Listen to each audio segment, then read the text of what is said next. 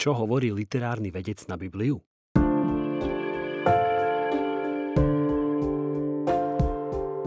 Ako čítať Bibliu? Doslovne? Vážne? Kriticky? Ako vnímať rozdielne žánre jednotlivých kníh a ako a či brať do úvahy jednotlivých autorov, čo s obraznými pomenovaniami, metaforami a poéziou? Ako sa vysporadúvať s kontrastom Boha lásky a násilia? Niektorých podobných otázok sa dotkneme aj dnes. Existuje celá škála prístupov alebo poňatia Biblie ako takej. Pre niektorých je to svätá kniha, ktorá nám padla z nebies, dokonalé Božie slovo plne zjavené v každom slove alebo verši rovnako. Pre iných je to zaujímavá kniha s niekoľkými inšpiratívnymi myšlienkami, židovskými mýtmi a bájkami a pre niektorých je to zase podvrh, dobrý akurát tak na balamútenie slabších povách, a nástroj na náboženskú manipuláciu. A potom tu máme celý rad prístupov a poňatí so všetkými odtieňmi šedej. Pozor, nemýliť si s inou známou knihou. Aj keď pravda, v Biblii sa tiež nájdú ľúbostné listy alebo pasáže, erotické konotácie, dokonca aj incestné, sodomitné, poligamné a pedofilné zvrhlosti. Jednou takou ľúbostnou knihou Biblie sa hlboko a mimoriadne seriózne zaoberal aj náš dnešný hosť, učiteľ, historik a literárny vedec Albert Lučanský. Albert si v súčasnosti robí doktorát z literárnej vedy na Univerzite Komenského v Bratislave. V jeho diplomovej práci Veľpieseň, čo je starozákonná kniha Biblie, sa zaoberal poctivým a hlbokým výkladom tejto knihy. Je zakladateľom internetovej stránky Knižné univerzum, je vášnivý čitateľ a na denníku N pravidelne uverejňuje recenzie aktuálnych podnetných kníh. Prečo si ako predmet svojho skúmania vybral Bibliu a čo podľa neho Biblia z hľadiska literárnej vedy predstavuje, sa začíname rozprávať práve teraz. Čo znamená literárna veda? Ako môže byť literatúra vedná disciplína, keď sa nedá merať asi? A to je dobrá otázka. Keď niekomu, nejakému známemu poviem, že sa zaoberám literárnou vedou, tak tiež tak prekvapivo ľudia reagujú, že, že ako sa dá vôbec vedecky pristupovať k literatúre, ja neviem, k Shakespeareovi alebo Dantemu. A v podstate tá, tá odpoveď je taká, že, že to nie, že literatúra je ako, ako veda, ale v podstate, že tá literárna veda sa zaoberá literárnymi textami a to v podstate zahŕňa súbor rôznych metód, rôznych postupov, ktoré sa teda postupom času kryštalizovali. V podstate vzniklo to asi tak približne v devätnástom storočí zo záujmu o, o jazyk ako taký. No a potom sa hlavne teda v tom dvadsiatom storočí e, rozvíjalo viacero literárno-vedných škôl, ktoré teda sa snažili pristupovať k literárnym textom z rôznych perspektív.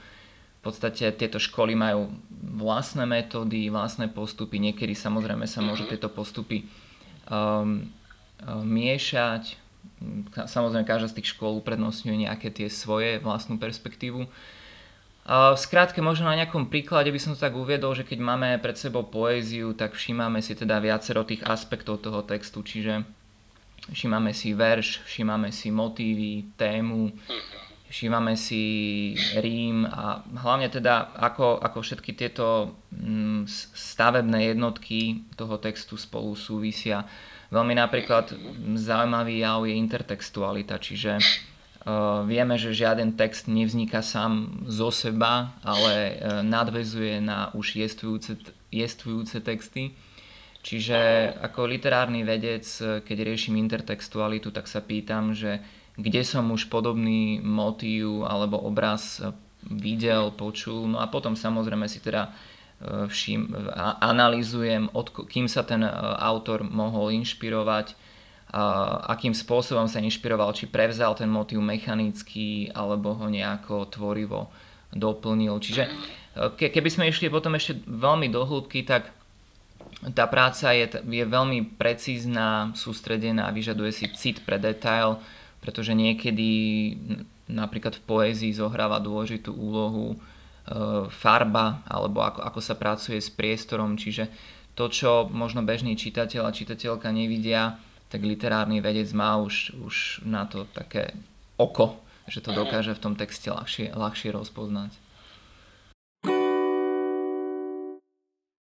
No a ja som z kontextu, kde sa Biblia väčšinou číta pre nejaké duchovný rást a v kresťanských zboroch a, a, a podobne. No a, ale čo znamená čítať Bibliu z literárno-vedne, literárno-vedného pohľadu? Keďže ty si sa zaoberal uh, veľpiesňou a možno aj Bibliu ako takou, ako sa ty pozeráš z tohto pohľadu? Ako sa pozeráš na Bibliu? Tak keď je... Myslím si, že bežný človek počuje slovo Biblia, tak e, má prevažne náboženské konotácie. Nejako prirodzene si nespája túto knihu, respektíve knihy e, s tým literárnym kon- kontextom, ale je, je bežne príjmaným faktom aj medzi biblistami. Dokonca mám aj jeden citát jedného katolického biblistu, ktorý o Biblii napísal, že Biblia je v prvom rade literárne dielo, je to literárny text, dielo svojej doby a kultúry. Čiže keby som to možno tak prehnane mal povedať, tak toto tvrdenie nie je nejaká heréza, že teda keď povieme o Biblii, že je to zbierka literárnych textov, že teraz nejako negujeme jej náboženský charakter. Tá, tá perspektíva, respektíve ten, ten prístup k Biblii ako k, k literárnej knihe alebo literárnym textom nie je až tak starý, v podstate sa... spolu s literárnou vedou ako takou vyvíjal v dvadsiatom storočí. Z začiatku samozrejme to boli biblisti a teológovia, ktorí teda analyzovali Bibliu z, z rôznych perspektív, ale potom postupne v Európe, hlavne teda od tej druhej polovice dvadsiateho storočia, vznikajú literárne katedry, kde teda sa venujú normálne literárni vedci predstaveniu Biblie ako literárneho textu, ktorý teda vznikol v nejakom tom konkrétnom prostredí, inšpiroval sa inými literárnymi textami. Čiže napríklad tak, taká práca literárneho vedca, ktorý analyzuje Bibliu z literárnej per- perspektívy, tak odnáša to, že si všíma, čo robí danú knihu literárnou. Čiže možno ten fenomén literárnosti ako takej. Čiže všíma, všímame si, Do akého, do akého žánru možno knihu klasifikovať, analyzujeme jej štruktúru, rôzne použité trópy, figúry, čiže neviem, nejaké, nejaké symboly, ak, ak, akým spôsobom sú predstavené postavy, opäť témy, motívy. No a samozrejme skúmame to, môžeme to skúmať či už v rámci jednej konkrétnej knihy, respektíve vieme to porovnávať medzi jednotlivými biblickými knihami, ale samozrejme ja napríklad pri rozbore mojej srdcovky, čo je Veľpieseň, Šalmúnova pieseň, tak tam e, som porovnával Veľpieseň všeobecne so starovekou ľubocnou literatúrou, čiže všimal som si aj grécko-rímsku literatúru, egyptské ľubocné piesne, no a potom všeobecne mezopotámsku. Čo hovoríš, mi ako keby evokuje strašne veľa otázok, ale ešte by som sa spýtal takú, ktorú máme pripravenú, že prečo práve Bibliu si si zvolil, alebo, alebo dajme tomu uh, Veľpieseň Šalamónovu, ale celkovo Bibliu, prečo si si tu zvolil za predmet svojho skúmania? Ono to vznikalo tak postupne. Zo začiatku bola teda tá náboženská skúsenosť, teda že Biblia ako, ako náboženská kniha, no a potom pod vplyvom viacerých aj zložitejších okolností som sa v podstate začal zaujímať o to, o to detailnejšie a hlbšie pozadie vzniku biblických kníh, čiže či už je to autorstvo, datovanie, obsah, uh, už spomínaný fenomén intertextuality, čiže do akej miery tie biblické knihy vychádzajú uh, z tých dobových textov, alebo inš, ako sa inšpirujú uh, kni- inými knihami, inými literatúrami uh, svojej doby. No a k Veľpiesni som sa dostal asi tak nejako prirodzene uh, v prvom ročníku na vysokej škole, kde som si ju vybral z čírej také zaujímavosti, že je to v podstate ľubosná kniha, jedna, v podstate jediná ľubosná kniha v, v Biblii, ktorá sa zaoberá aj dosť intenzívne tou erotickou stránkou lásky. No a v podstate tento aspekt tak nejako podnetil môj záujem, že v podstate som sa primárne zaoberal veľpiesňou, prečítal som si veľmi veľa zahraničnej literatúry, pretože tej domácej slovensko-českej moc nie je. No a tak som sa postupne dostal aj k problematike výkladu biblických kníh. Čiže tá, tá Šalmónova pieseň bola, bola asi takým medzníkom, hlavne teda, keď, keď bol som prekvapený z toho, že teda to, že sa nazýva Šalamúnova, ešte neznamená, že teda, že ju aj automaticky napísal Šalamún. Mm-hmm.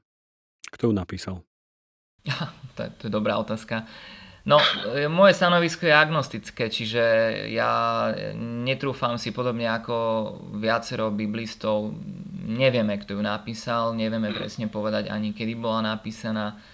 A to miesto da- napísania je tiež veľmi také kontroverzné. Niektorí tvrdia, že to teda bol Jeruzalém, niečo tomu nasvedčuje, zase ďalšie indície v texte tomu odporujú. Tým, že je to poézia, tak to je v podstate nemožné na základe toho poetického, lyrického textu zistiť, že teraz, kde bola kniha napísaná. Samozrejme, niektoré jazykové zaujímavosti v tom texte nasvedčujú, že teda bola bližšie napísaná k, k prvému storočiu, čiže ja, môže to byť to tretie, štvrté storočie pred našim letopočtom, ale uh, zase iné jazykové náznaky poukazujú na to, že mohla byť staršia, čiže Je to, veľmi, je to veľmi zložité a nič kategorické sa v tejto oblasti nedá povedať. Jasné. Jasné.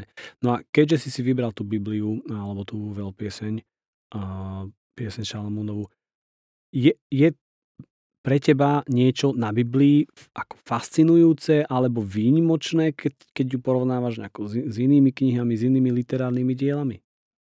Uh... Fascinujúce, no pokiaľ človek číta Bibliu v preklade, tak e, možno, by som, možno to bude znieť tak mierne kontroverzne, ale tak v podstate nečíta priamo Bibliu, číta teda preklad. A, a akékoľvek takéto čítanie je vždy už z princípu ochudobnené o niektoré rozmery a aspekty toho pôvodného textu. Je samozrejme, že teraz e, nemôžeme sa učiť všetci starú hebrejčinu a gréčtinu, prípadne latinčinu alebo aramejčinu, aby sme sa teraz si vychutnali e, ten pôvodný jazyk, ale keď teda siahneme k tomu pôvodnému jazyku, všímame si tú jazykovú pestrosť, pestrosť tých, tých obrazov, tie, tie slovné zvraty, tie prepojenia, ktoré v tom pôvodnom jazyku sú oveľa hmatateľnejšie a viditeľnejšie ako v tom preklade, tak je pochopiteľné, že si to lepšie a intenzívnejšie vychutnáme. No, uh, už mi teraz vypadla otázka, čo si sa presne pýtal. No, že, áno, že, že z toho literárno-vedného hľadiska, či je na Biblii pre teba niečo fascinujúce alebo výnimočné? No výnimočné je to, že v podstate nemáme žiadnu podobnú knihu, respektíve knihy, ktoré by boli tak zachované ako, ako Biblia, že v podstate buď tie ostatné známe literárne pamiatky z toho staršieho obdobia nám sa zachovali iba v niekoľkých exemplároch, čiže v podstate sme ochudobnení o tie ďalšie, či už rukopisy alebo verzie. No a v prípade Biblie teda platí, že Biblia je asi jeden z najdôležitejších a najvýznamnejších literárnych zdrojov všeobecne pre európsku alebo západnú e, literárnu tradíciu. A nie len teda literárnu, ale umelecko, umeleckú tradíciu ako takú. Ono dnes, keď sa ho, začne hovoriť o Biblii, tak v podstate nie, pre, pre veriacich je to, je to v podstate prirodzená téma, avšak pre možno sekulárneho človeka je to téma, ktorá je možno pre ňoho uzavretá alebo nezaujímavá. No a tu potom teda nastupujú literárni vedci, ktorí teda povedia, že pozor, že môžete byť pokojní aj neveriaci, ale uh, to neznamená, že teraz budeme sa tváriť, že Biblia neexistuje a nezachovala na našej civilizácii veľmi veľkú stopu.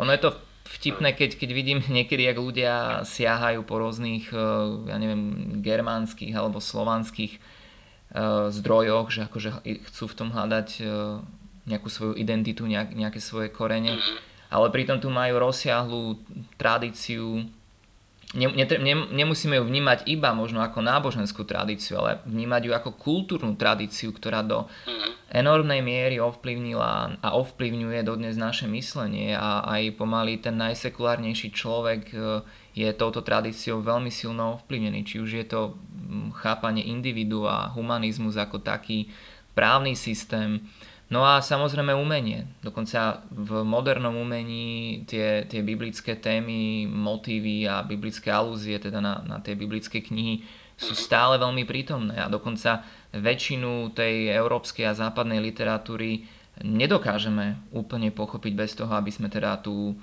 mm, ten, tie biblické texty poznali. Čo žiaľ je problém, že dnes v podstate na, tý, na tej strednej škole sa Biblii venuje jedna hodina. A v podstate aj, aj tí vysokoškoláci, keď napríklad máme semináre z literatúry, tak o tej Biblii v podstate nič nevedia. Čo je, čo je teda kultúrny problém, veľmi veľký kultúrny problém. Jasné. No možno, ja keď sa tak rozmýšľam, tak možno, že to môže byť aj preto, lebo keďže uh, prvý dojem, ako pristupovať k Biblii, môže byť ten náboženský, alebo že to môže mať tie náboženské konotácie, no veď samozrejme má. A, a, a keď už človek nie je, sa pokladá za nenáboženského, alebo agnostika, alebo ateistu, tak vlastne ako keby si povedal, že no veď pre mňa to absolútne teda nie je, nemusí byť a ideme ďalej a nemám prečo sa tým zaoberať. Ale, ale teraz si ty vysvetlil, že, že vlastne uh, keď je to jeden zo zdrojov, ktorý uh, tvoril tiež našu kultúru a civilizáciu, tak to je potom opač, opačný vlastne opačný prístup by sme k tomu mohli mať aj v takom prípade.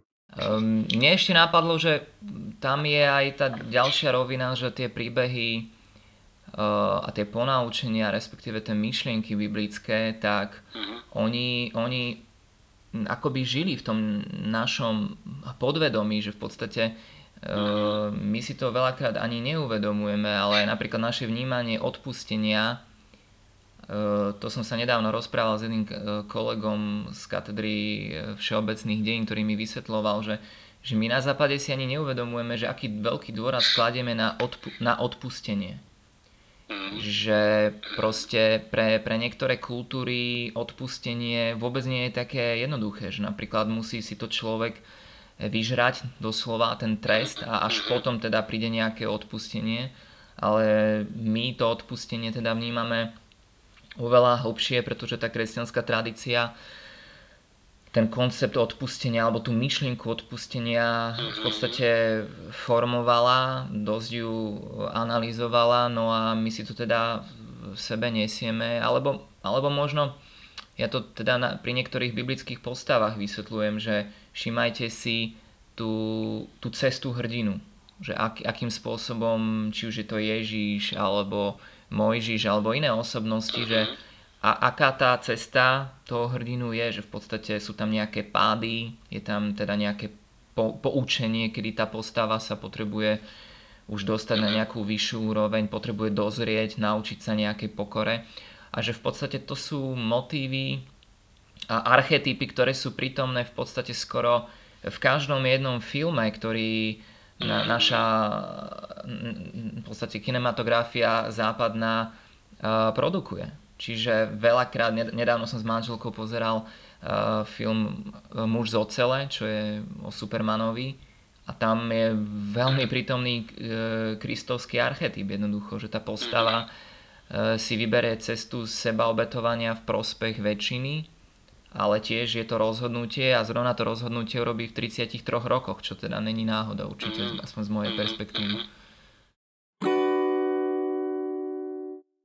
No a práve, práve toto nazeranie na biblické texty alebo príbehy aj ako, ako alebo vnímať do úvahy aj ten metatext, alebo vnímať to aj ako aj symbolicky a, a tak ďalej, ako archetypálne príbehy, tak niektorým to môže napríklad naháňať strach, že fú, že to už je príliš také liberálne nazeranie pre ako niektorých, ktorí to tak čisto nábožensky berú. No na druhej strane, podľa mňa je, je to v poriadku brať aj tak nábožensky, ale, ale veď sa ochudobňujeme, keď, keď nevidíme a nevnímame aj tie hlbšie súvislosti, aj tie ako keby, už neviem presne povedať, ale či mytologicko, archetypálne, ako si, ako si popísal, a lebo, lebo vtedy prenikáme ešte do väčšej hĺbky. A nie je to redukcia podľa mňa tých textov na, na, na nejakú, nejakú vedeckú alebo liberálnu stránku toho textu, ale je to práve, že myslím si, o, učinenie alebo snaha učinenia zadosť tým textom, lebo, lebo ako, ako sa mi veľmi páčilo, ako povedal Halík, e, Tomáš Halík, že Bibliu, Bibliu lze e, čítať doslova alebo vážne. No, tak toto je to vážne. Hm. Takto doslovné chápanie Biblie, to je, mm, to je veľmi mladá záležitosť, keď si pozrieme dejiny výkladu Biblie od, od staroveku v podstate do dnes, tak si všimneme, že tie perspektívy výkladu alebo tie spôsoby, akým boli knihy Biblie vykladané, tak je to, je to veľmi pestré. Jednoducho. Tá, tá doslovnosť, samozrejme, to je, to je oblasť, pri ktorej ja som trošku opatrný, pretože niektorí biblisti alebo literárni vedci alebo religionisti sklzávajú do takej jednej roviny, kde tvrdia, že tie texty teda už vo svojej dobe ani náhodou neboli chápané doslovne, a to je iný extrém, pretože nikto z nás tam nebol a nemôže dať ruku do ohňa, že či, ako tí ľudia teda tie svoje texty presne chápali. My teda vieme, že tá symbolická a mýtická rovina porozumenia biblických textov teda bola veľmi živá a, a máme k tomu veľmi veľké množstvo textových dokladov. Ale teraz, aby niekto kategoricky povedal, že, že starovekí Židia alebo kresťania v prvom storočí, že ja neviem, príbeh o potope e, nechápali doslovne, tak to sú také, tí, tí ľudia úplne inak zmýšľali v minulosti ako my. Pre nich nejaké pozitivistické A, a faktografické vnímanie dejín a javov jednoducho neexistovalo. Pre nich práve, že tá symbolicko-mytická rovina bola oveľa dôležitejšia, a to práve preto, lebo uh, tá rovina obsahovala po, ponaučenie.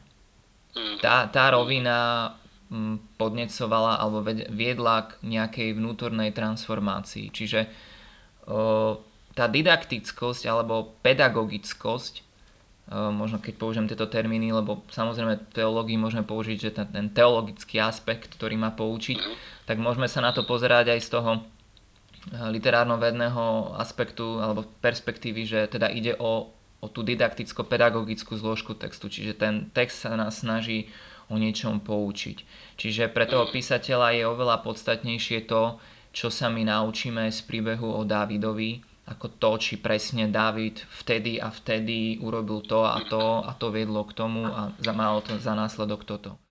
Hmm. A to si myslím, že teraz si naozaj trafil klinec po hlavičke, že a, tie skutočné otázky možno, že nemajú práve byť, že či sa potopa stala áno alebo nie, aká bola veľká, kde a tak ďalej a ako vyzeral ten koráb, a teraz poďme ho zostrojiť, aby sme dokázali, že to sa to naozaj stalo, a, a potom nakoniec tie snahy podľa mňa trošku aj smiešne vyznejú a, a zbytočne na poli, kde sa hrá alebo bojuje, na ktorom sa ani nemusí, ale v skutočnosti tie práve otázky sú práve tie, hej, že čo to mne hovorí, čo sa mi to snaží hovoriť, uh, áno, pre, pre veriaceho človeka, ako ma to môže transformovať a, alebo, alebo, alebo ako v tomto môžem uvidieť uh, možno, že nejaký odkaz alebo Boží charakter a tak ďalej. A no a nemyslíš si, že keď sa vrátime ešte k tvojej, tvojmu odboru, že keď tak ako keby hlboko analyticky alebo technicko-vedecky pristupuješ tej Biblii, že môže tam ako, alebo tak redukcionisticky ako keby až môže uniknúť tá pointa alebo odkaz? To je všeobecný problém, ktorý sa netýka iba Biblie, ale v podstate môže ovplyvniť negatívne naše myslenie celkovo. Pretože keď, keď ja budem teraz čisto analyticko-technicky pristupovať e, ja neviem, k manželstvu alebo k literatúre ako takej, tak e, mm, ja hovorím, že v živote si vždy musíme ponechať nejaký priestor pre poéziu a tajomno. A pokiaľ teda budeme všetko len čisto z tej mm, analytickej perspektívy rozpitvávať, tak e, zabijeme, môžeme zabiť veľmi ľahko tú podstatu. Ono napríklad aj pri literatúre ako takej platí, že keď sa príliš zameráme na verš a teraz budeme, ja neviem, počítať neviem, slabiky, alebo budem, budem proste strašne analyzovať jednotlivé motívy, tak mi môže veľmi ľahko uniknúť to, že čo ten text mi vlastne chce povedať. A toto je napríklad problém, ktorý ja vnímam aj ako literárny vedec alebo literárny kritik, že v devätnástom storočí vznikajú v podstate také prvé veľké snahy o, o skúmanie literatúry, že v podstate tí, tí vtedajší literárni kritici išli do toho s takým entuziasmom, že poďme študovať a zaoberať sa literatúrou, ale e, tá ich pohnutka bola veľmi odlišná od, tej, od, od pohnutok, ktoré majú dnešní literárni vedci, pretože v devätnástom storočí tam nastal veľký boom, sekularizácia, mnohé náboženské istoty boli spochybnené. No a vtedajší intelektuáli prišli s myšlienkou, že e, tak Boh je mŕtvý, Biblia je mŕtva, tak aby sme teda mali nejaký zdroj hodnôt, e, zdroj, ktorý, zdroj, ktorý nás e, bude teda už, ušľachťovať, zušľachťovať, tak vrhneme sa na literatúru, tá je predsa plná morálnych ponaučení, varovaní, myšlienok a podobne. No a vtedy teda začali prví literárni vedci, to boli ešte takí maličkí literárni vedci, skúmať literatúru, veriac teda, že na tých seminároch budú učiť ľudí, ako byť lepšími. Že teda ako tá literatúra od Homera, Shakespearea, Miltona až po, ja neviem, Dostojevského nám pomôže si teda zachovať nejaké tie hodnoty. No samozrejme, myšlienka bola pekná, výsledok je taký, že študenti sa učia e, typy veršov, učia sa teda autorov a ich diela naspamäť. A teda na hodnoty a na nejaké myšlienky sa, nechcem povedať, že zabudlo, lebo záleží to od, od literárneho vedca a vyučujúceho. Ale v podstate nestalo sa niečo také, že by teraz populácia alebo civilizácia ako taká stavala svoju morálku a svoje myslenie na literárnych dielach. Preto napríklad niekto, keď povie, že však ja nepotrebujem si čítať nejaké biblické príbehy, ja si prečítam Dostojevského, Tolstého a... No, to je síce pekné, ale takmer nikto to nerobí. Mhm, áno. Ešte ani ja som to nerobil. No, ale prečo, prečo v podstate to ľudia nerobia? No, je to preto, lebo e, je to oveľa zložitejšie. Vyžaduje si to aj nejaké teda plánovanie. A ďalšia vec je tá, že tá biblicko-kresťanská tradícia, respektíve tie príbehy rezonovali celé stáročia. Čiže pre nás napríklad je ľahšie si spomenúť na príbeh o Jonášovi, než teraz v hlave si prehrábavať všetky tie literárne diela a uvažovať teda, že ktoré z tých literárnych diel mi predkladá nejaké ponaučenie.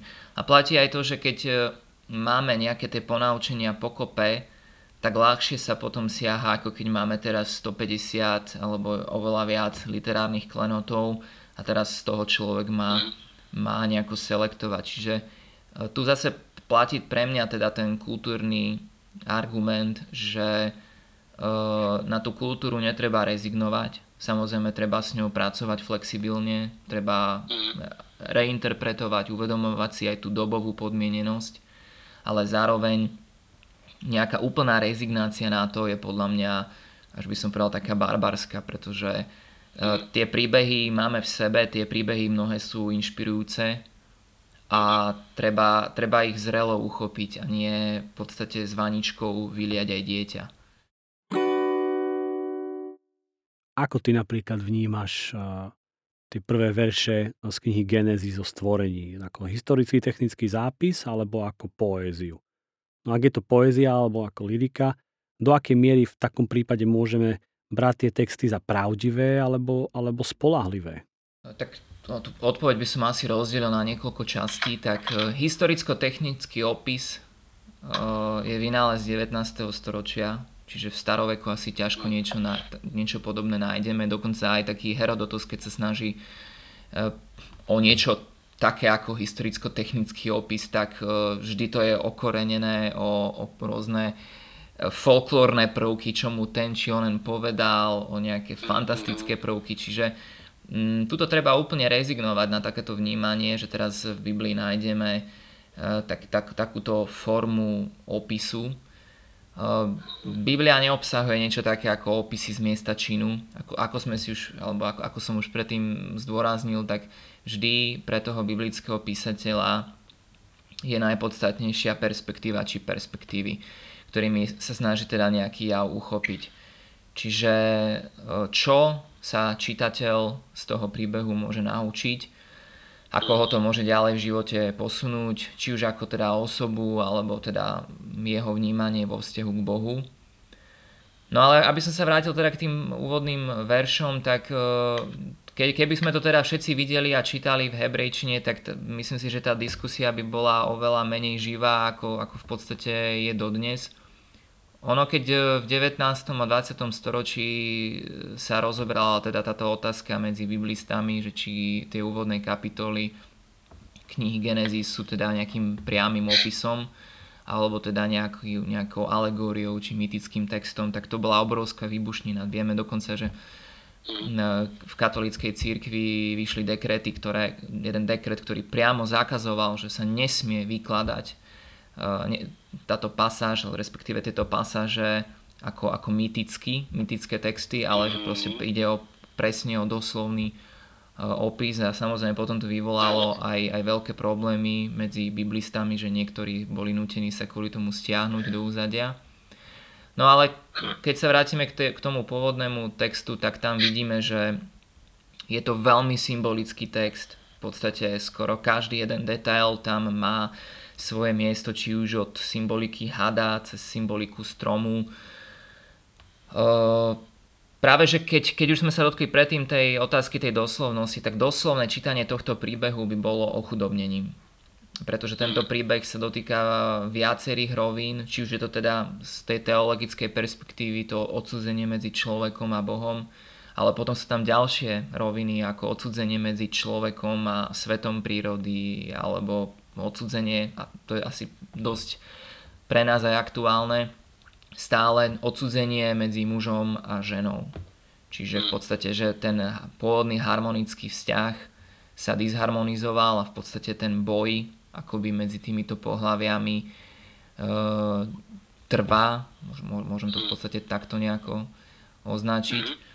No a samozrejme potom tej ďalšej časti ty si sa dotkol otázky, že či ich môžeme brať ako pravdivé a spoľahlivé. Áno, áno. No a to, tu zase si musíme povedať, že čo, čo chápeme pod tými pojmami pravdivé a spoľahlivé. No, či, či je taký Shakespeare pravdivý a spoľahlivý, tak to je možno otázka na teba, že, že keď ti ja položím otázku, či, či je Shakespeare pravdivý a spoľahlivý, tak čo ti napadne? Takže som ho nečítal. Vlastne možno, že raz som sa pokúšal, ale nerozumel som ani dvom riadkom, takže... No tak keby si ho čítal, tak zistíš, že sú tam nejaké historické reálie, že sú tam narážky aj na nejaké historické postavy, na nejaký ten historický rámec, ale tá pravdivosť a spoľahlivosť súvisí skorej s tým posolstvom. A zase sa dostávame opäť k nejakému ponaučeniu, k nejakým hodnotám, ktoré Shakespeare, alebo teda nevieme dokonca ani, či to bol Shakespeare, alebo to bol niekto iný, to už je samostatná otázka, ale v podstate to, to, to hodnotové alebo myšlienkové posolstvo, o, o to tam ide. Alebo napríklad, keby, neviem, či si videl trilógiu Batmana od Christophera Nolana. No, tak keď, keď to pozeráme, tak tiež napadne nám, že či, či je, je to pravdivé alebo spoľahlivé.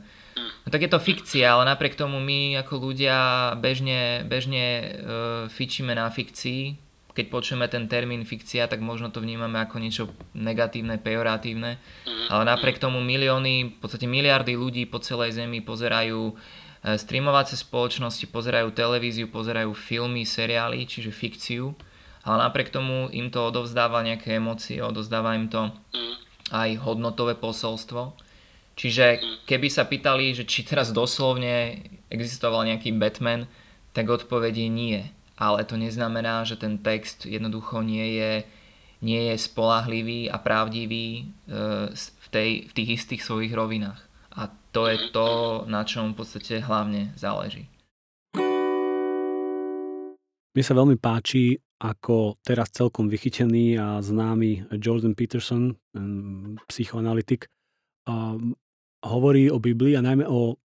o týchto kni- o knihe Genesis a o tých príbehoch v nej ako až nekonečnej inšpirácii múdrosti a symboliky a, a, tý, a tých rovín. On, on je vlastne sekulár, seku, zo sekulárneho hľadiska sa pozerá na Bibliu, ale ako má v úcte celú kresťanskú tradíciu a podobne, a, ale on hovorí, že uh, tá hĺbka týchto, týchto niekedy príbehov, ktoré sú na, na dva riadky, sú že tak, tak hlboké, že on keď nad tým rozmýšľa, rozmýšľa, hovorí, že prišiel na niečo, čo je podľa neho extrémne objavné a úžasné a fascinujúce, že, že potom sa mu zrazu otvorí nejaká ďalšia rovina, ktorá ho ešte viac nejako prekvapí a, a zaujme. No a on vlastne tieto, má, má to dobre spracované na také celkom dlhé prednášky na svojom YouTubeovom kanáli, po anglicky samozrejme, ale a z takého naozaj takého psychoanalytického hľadiska, no ale je to, je to naozaj fascinujúce, ako to, ako to rozoberá. Áno, ja som sa k Petersonovi dostal v podstate tiež tak nepriamo alebo, alebo postupne potom, ako, ako sám som touto cestou išiel.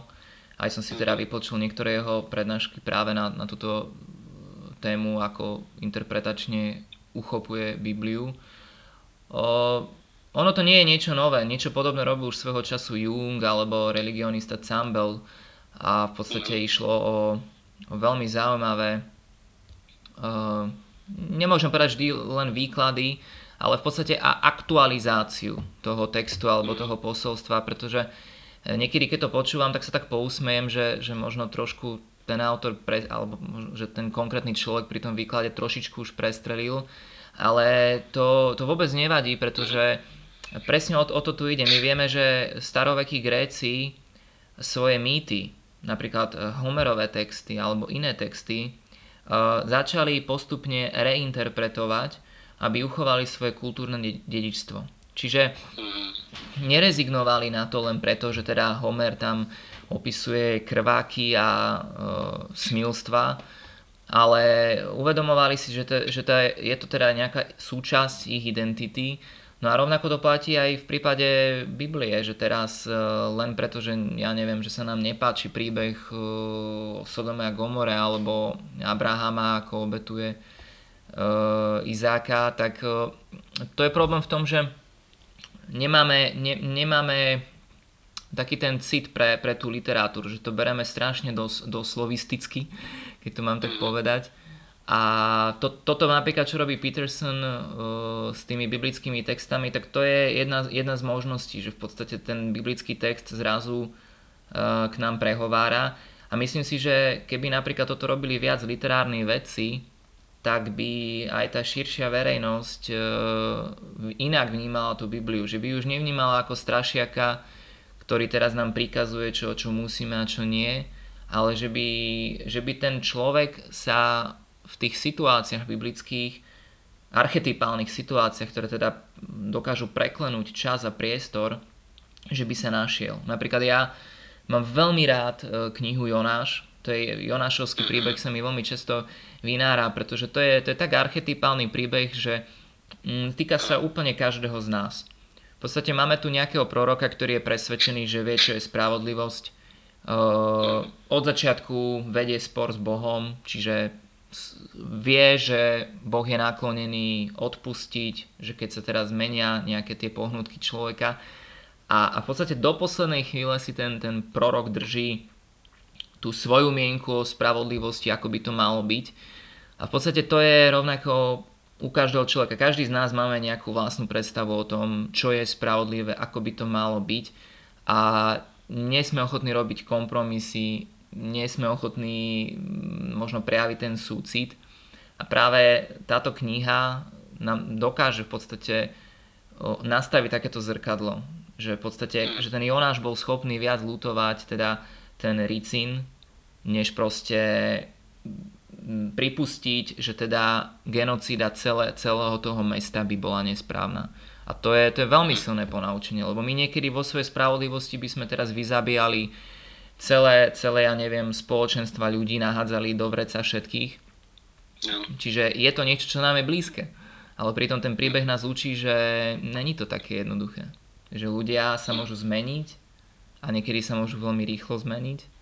A nie všetci sú teda takí, ako by sme si mysleli. Sú niektoré iné texty Biblie alebo pasáže alebo knihy, ktoré keď vidíš, že sa interpretujú nejako či už doslovisticky alebo proste, že mylne, že ti to až tak kole oči, že je, je niečo také, čo, čo ti až čo, čo, čo, čo by stálo za zmienku, že fakt, že toto sa ve, ve, veľmi mylne často, dajme tomu, interpretuje. Asi tie naj, najčastejšie prípady sa týkajú tej knihy Genesis. Teda napríklad, teda, že, tie, že sa striktne niekto drží, že tie úvodné kapitoly sú teda nejakým doslovným opisom. Alebo napríklad e, o potope. Napadol mi ešte príklad Sodomy a Gomory, čiže dodnes sú takí amatérski archeológovia, ktorí sa snažia dokázať, nachádzajú rôzne guličky, že, ktoré tvrdia teda, že e, boli spálené ohňom, ktorý teda nasvedčuje, že tam musela byť Sodoma a Gomora, alebo desať egyptských hrán, teda sa snažia dokázať. Ono je to vtipné, lebo to je v podstate ako keby sme sa fakt snažili v tom Shakespeareovi hľadať teraz nejaký historický záznam. Ale napadli mi mm, ešte prípady, ktoré sú oveľa častejšie, a to sú tak, tie tzv. Profetické prorocké knihy alebo eschatologické knihy ako Daniel, Ezechiel, Izajáš alebo hlavne teda Zjavenie, ktoré teda slúžia ako podklady pre veľmi bizarné výklady, teda že tie knižky sú čítané ako, ako, akoby v podstate predpovede do prítomnosti alebo do blízkej, do blízkej budúcnosti, pričom teda veľakrát tí výkladači úplne ignorujú tú dobu vzniku, respektíve ten kontext, v ktorom tie spisy vznikli a na ktorý odkazovali. Ale to nie je vôbec nová vec, to vieme, že napríklad aj taký Krištof Kolumbus veril, že starý zákon predpovedal jeho a dokonca našiel aj konkrétne v knihe Izajáš verše, ktoré sa na neho vzťahovali, čiže ono to bola bežná prax a pretrváva dodnes, že teda kniha Daniel opisuje nejaké politické udalosti, ktoré sa odohrávajú, alebo že zjavenie teda... Uh, no zjavenie to je fakt taká kuriozita, neprešlo ani jedno storočie, ke- kedy by v podstate zjavenie nepredpovedalo nejakú katastrofu, či už to bola či- čierna smrť, alebo komunizmus, v podstate je to univerzálny zdroj inšpirácie a vždy si tam tí vykladači nájdu. Do každého počasia, do každej doby to sedí, áno. Napadli mi ešte, ešte také dva príklady, e, napríklad e, s tým to, to, to doslovistické alebo doslovné chápanie Biblie versus teda to symbolické. Je taký príklad napríklad kniha Rút, kde máme teda Uh, Noeminých dvoch synov. Vieme teda, že oni v tom príbehu zo začiatku rýchlo zomrú.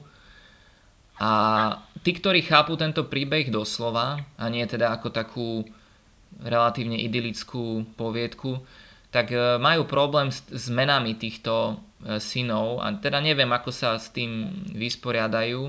Ale napríklad jeden z tých synov sa volá Machlon, čo v hebrejčine je z hebrejského machala, čo je choroba. No a potom druhý sa volá Kilion, čo je z hebrejského koreňa klh, čo zase sa prekladá ako skončiť či vyčerpať. Čiže v podstate máme tu dvoch synov, ktorí sa volajú podľa toho, ako umrú. Čiže akoby tá smrť bola v ich menách naprogramovaná, čiže no ťažko si predstaviť, že by teraz ako matka dala svojim synom takéto mená a oni potom podľa toho aj, aj umrú. Ale, alebo ďalší príklad je s tou Sodomou a Gomorou, že keby, keby sa viac tí, tí amatérski archeológovia zamerali na tieto dva názvy, že čo znamená Sodoma a Gomora, tak by si ušetrili veľa zbytočnej práce, pretože tie, tie mená tiež majú opäť v sebe akoby zakodovaný osud, ktorý ich čakal. Že napríklad keď vezmeme ten termín Sodoma, tak ten hebrejský koreň znamená obhorený alebo spálený. Čiže opäť máme mesto, ktoré nazveme, že je spálené. Keď, keď vieme, že nakoniec bolo spálené podľa toho biblického narratívu. Čiže opäť to sú také veci, ktoré, také, také indikátory, indikátory, ktoré jednoznačne poukazujú na to, že je to príbeh. A ako príbeh to máme brať a skorej sa zamerať na to, čo z toho príbehu vyplýva, alebo aké tam je varovanie, poučenie a tak ďalej.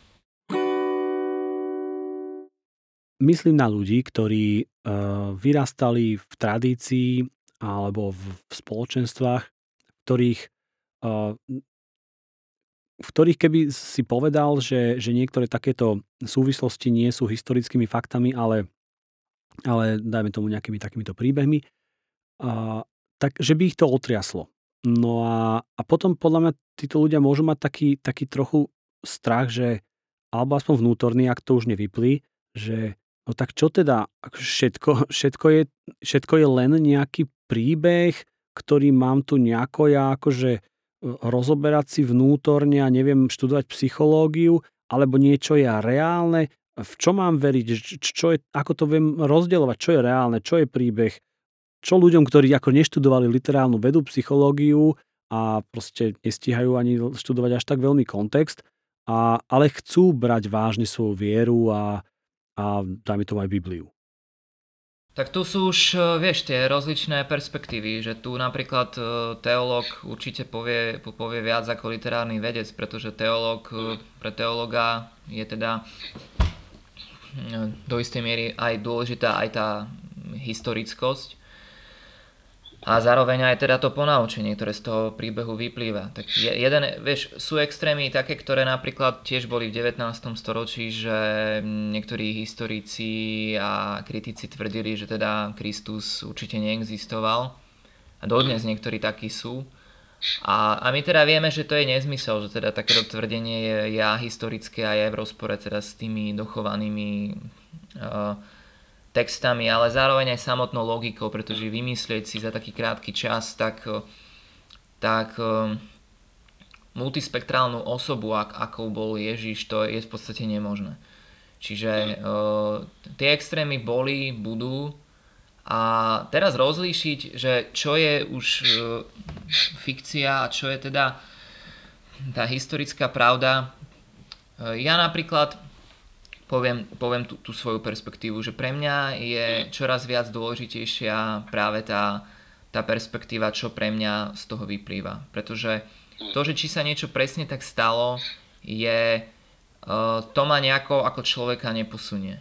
A ja, ja, to, ten, ja tento prístup aplikujem všeobecne, sa snažím, či už ja neviem, aj, aj iné knihy, keď čítam. Ale v prípade Biblie teda Uh, netreba rezignovať na úplne historickú skutočnosť, ale opäť sa pýtať, že prečo mi až tak uh, záleží, Č- že čo vlastne ten môj postoj, uh, že trvám na tej doslovnosti Biblie, čo hovorí o mne ako človeku, že prečo, prečo mi na, to, na tom tak strašne záleží.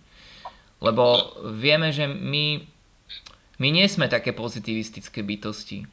To, že, že by nám strašne záležalo na faktoch. My ani nie sme ani také racionálne bytosti, ako si strašne radi nahovárame a ako sme sa dokonca aj sami pomenovali. To je, to je veľmi veľké preceňovanie. My sme aj v antropológii aj de- definovaní ako veľmi mytofilné a, alebo naratívne bytosti, čiže pre nás sú oveľa dôležitejšie príbehy a schémy príbehové a archetypy, než teda nejaká, nejaká vecná poučka. Fakty sa oveľa ťažšie pamätajú ako, ako príbeh. Čiže mm, pre, keby som teda mal odkázať človeku, ktorý, pre ktorého je dôležitá tá doslovná stránka, tak zase treba si preštudovať aj to pozadie tých biblických kníh. Pretože keď niekomu poviem, že Biblia nebola napísaná preňho, tak môže to brať teraz veľmi provokatívne, a keď je teda veriaci, tak možno aj ako herezu. Ale potom ukážem príklad, napríklad pastorálne epištoly. To je prvá, druhá Timotejovi a Títovi. A tieto knihy, oni sa už volajú podľa toho, komu boli adresované. A keď ich aj moderný človek číta, tak jednoducho vie, vie z toho obsahu a štýlu zistiť, že tie, tie spisy sú písané konkrétnej jednej osobe. A potom samozrejme neskôr už boli akože rozšírené, boli súčasťou e, aj, aj toho čítania, že teda tí kresťania tie spisy počúvali, ale ide teda o súkromné listy. Čiže e, uvedomiť si, že tie, tie knihy Starého a Nového zákona, že mali svojich adresátov, m, sú deťmi svojej doby, e, majú teda určite nejakú tú nadčasovosť v sebe e, zakodovanú. A, ale uvedomovať si teda, že ja, ja som nebol tým priamým adresátom tých textov. A, a to nie je nejaká hereza, to je prítomné aj v katolíckej exegéze, to je prítomné v protestantskom prístupe k biblickému textu.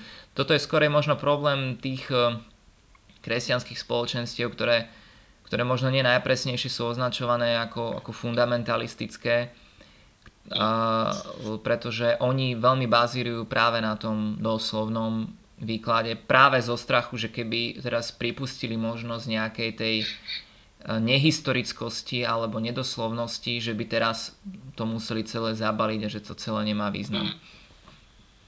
Takže možno... Keď, keď pritom naopak. Opak, opak môže byť pravdou.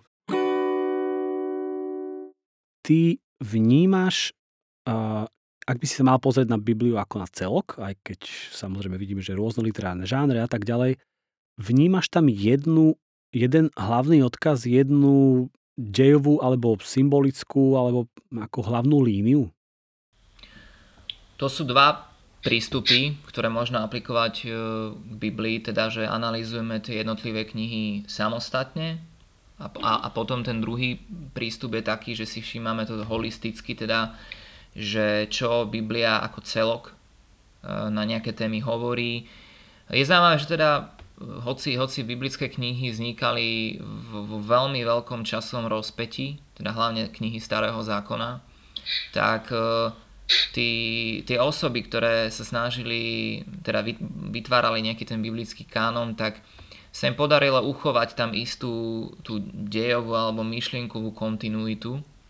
Čiže áno, možno hovoriť v Biblii o príbehu, ktorý je načrtnutý v knihe Genézis a v podstate dovršený v knihe Zjavenie.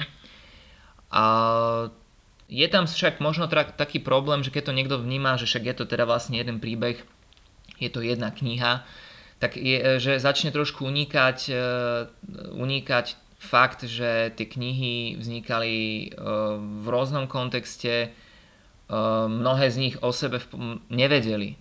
Že v podstate tí autori napísali knihu a akoby ani nepoznali tie, tie iné spisy, že na ne v podstate, v podstate na ne nenadvezujú.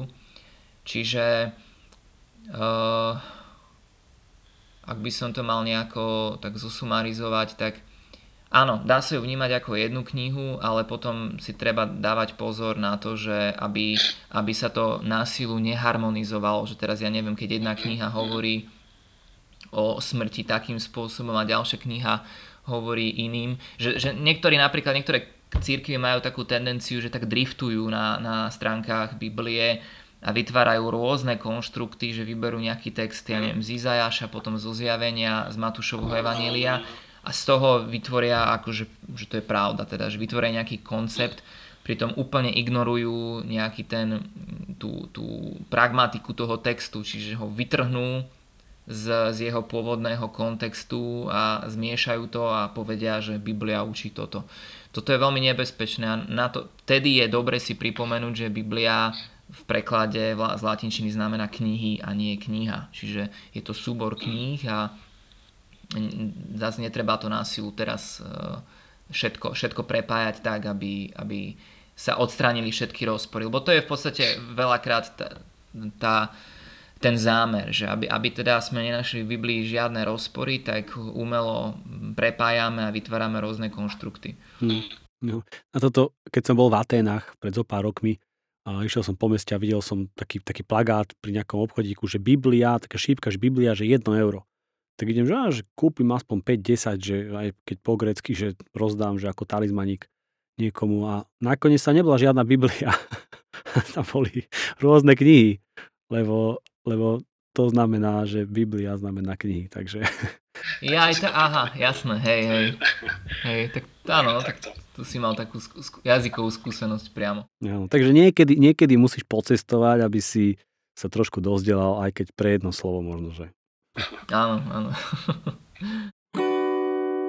Albert, viem o tom, že začínaš pravdepodobne aj ty svoj podcast, kde budeš recenzovať alebo hovoriť o knihách, o ktorých čítaš. Povieš mi o tom viac? Tak bude to podcast, ktorý bude zameraný všeobecne na knihy, ktoré sa mi dostali pod ruku, čiže budú to rôzne populárno-náučné knihy, pretože tým sa väčšinou venujem. Samozrejme, nevyhnem sa nejakým klasikám, ale o tých až tak veľa, alebo až tak nerád o tom príliš hovorím alebo píšem, lebo to už sú trošku zložitejšie veci a pri, až tak ľudí nezaujímajú. Ale je to umenie podať výklad a nejaké klasiky bez toho, aby ľudia pri tom zaspali. No a tiež som uvažoval, že možno urobím takú rubriku, kde by som z toho literárneho hľadiska predstavil aj niektoré také biblické zaujímavosti. Možno to niekoho zaujme, pretože to, čo robí Peterson, tak to je To je v podstate niečo, čo, čo sa týka aj môjho oboru, takže viem si predstaviť, že by som predstavil tie, tie biblické postavy a tie rôzne aspekty Biblie z toho literárneho hľadiska tak, že by to možno oslovilo ľudí a ich to podnetilo, že to, že človek je moderný, neznamená, že teraz má úplne odmietnúť Bibliu a teraz sa tváriť, že, že, že neexistuje. Takže asi, asi toľko. No asi tak do mesiaca ten podcast sa spustí a asi bude Knižné univerzum normálne na, na, na YouTube a potom na tých ďalších. Takže keď si ľudia kliknú vo svojich podcastových platformách, napíšu si Knižné univerzum asi od teraz o mesiac zhruba, tak už by to mohli nájsť. Hej, hej, malo by to tam byť. Ja si myslím, že nájdu sa naozaj ľudia už aj teraz, ktorí počúvajú tento podcast, ktorí, ktorí si radi nájdu tvoj, tvoj podcast zase, pretože naozaj veľmi rozumne a pútavo rozprávaš aj o Biblii a poctivo a myslím si, že to, toho nie je dosť ani na Slovensku, alebo minimálne v nejakej na, na verejnosti, čo ja vnímam. Takže ja sa na to teším veľmi. Ďakujem ti, Albert, veľmi pekne za, za tvoj čas. Počúvali ste epizódu podcastu Na každom záleží o Biblii z pohľadu literárnej vedy s magistrom Albertom Lučanským. Vaše nápady, otázky a pripomienky nám môžete posielať na e-mail gabriel zavináč j p k bodka s k. Budeme veľmi vďační, ak nás podporíte. Môžete tak urobiť na w w w bodka j p k bodka s k lomeno chcem podporiť. Ak môžete, pomôžte nám šíriť túto epizódu a ďalej, pretože na každom záleží. Majte sa dobre a nech vám logos, slovo, poriadok a zmysel vnáša do poznávania pravdy vzrušenie, nech odmenuje vašu slobodu a kráča s vami ďalej.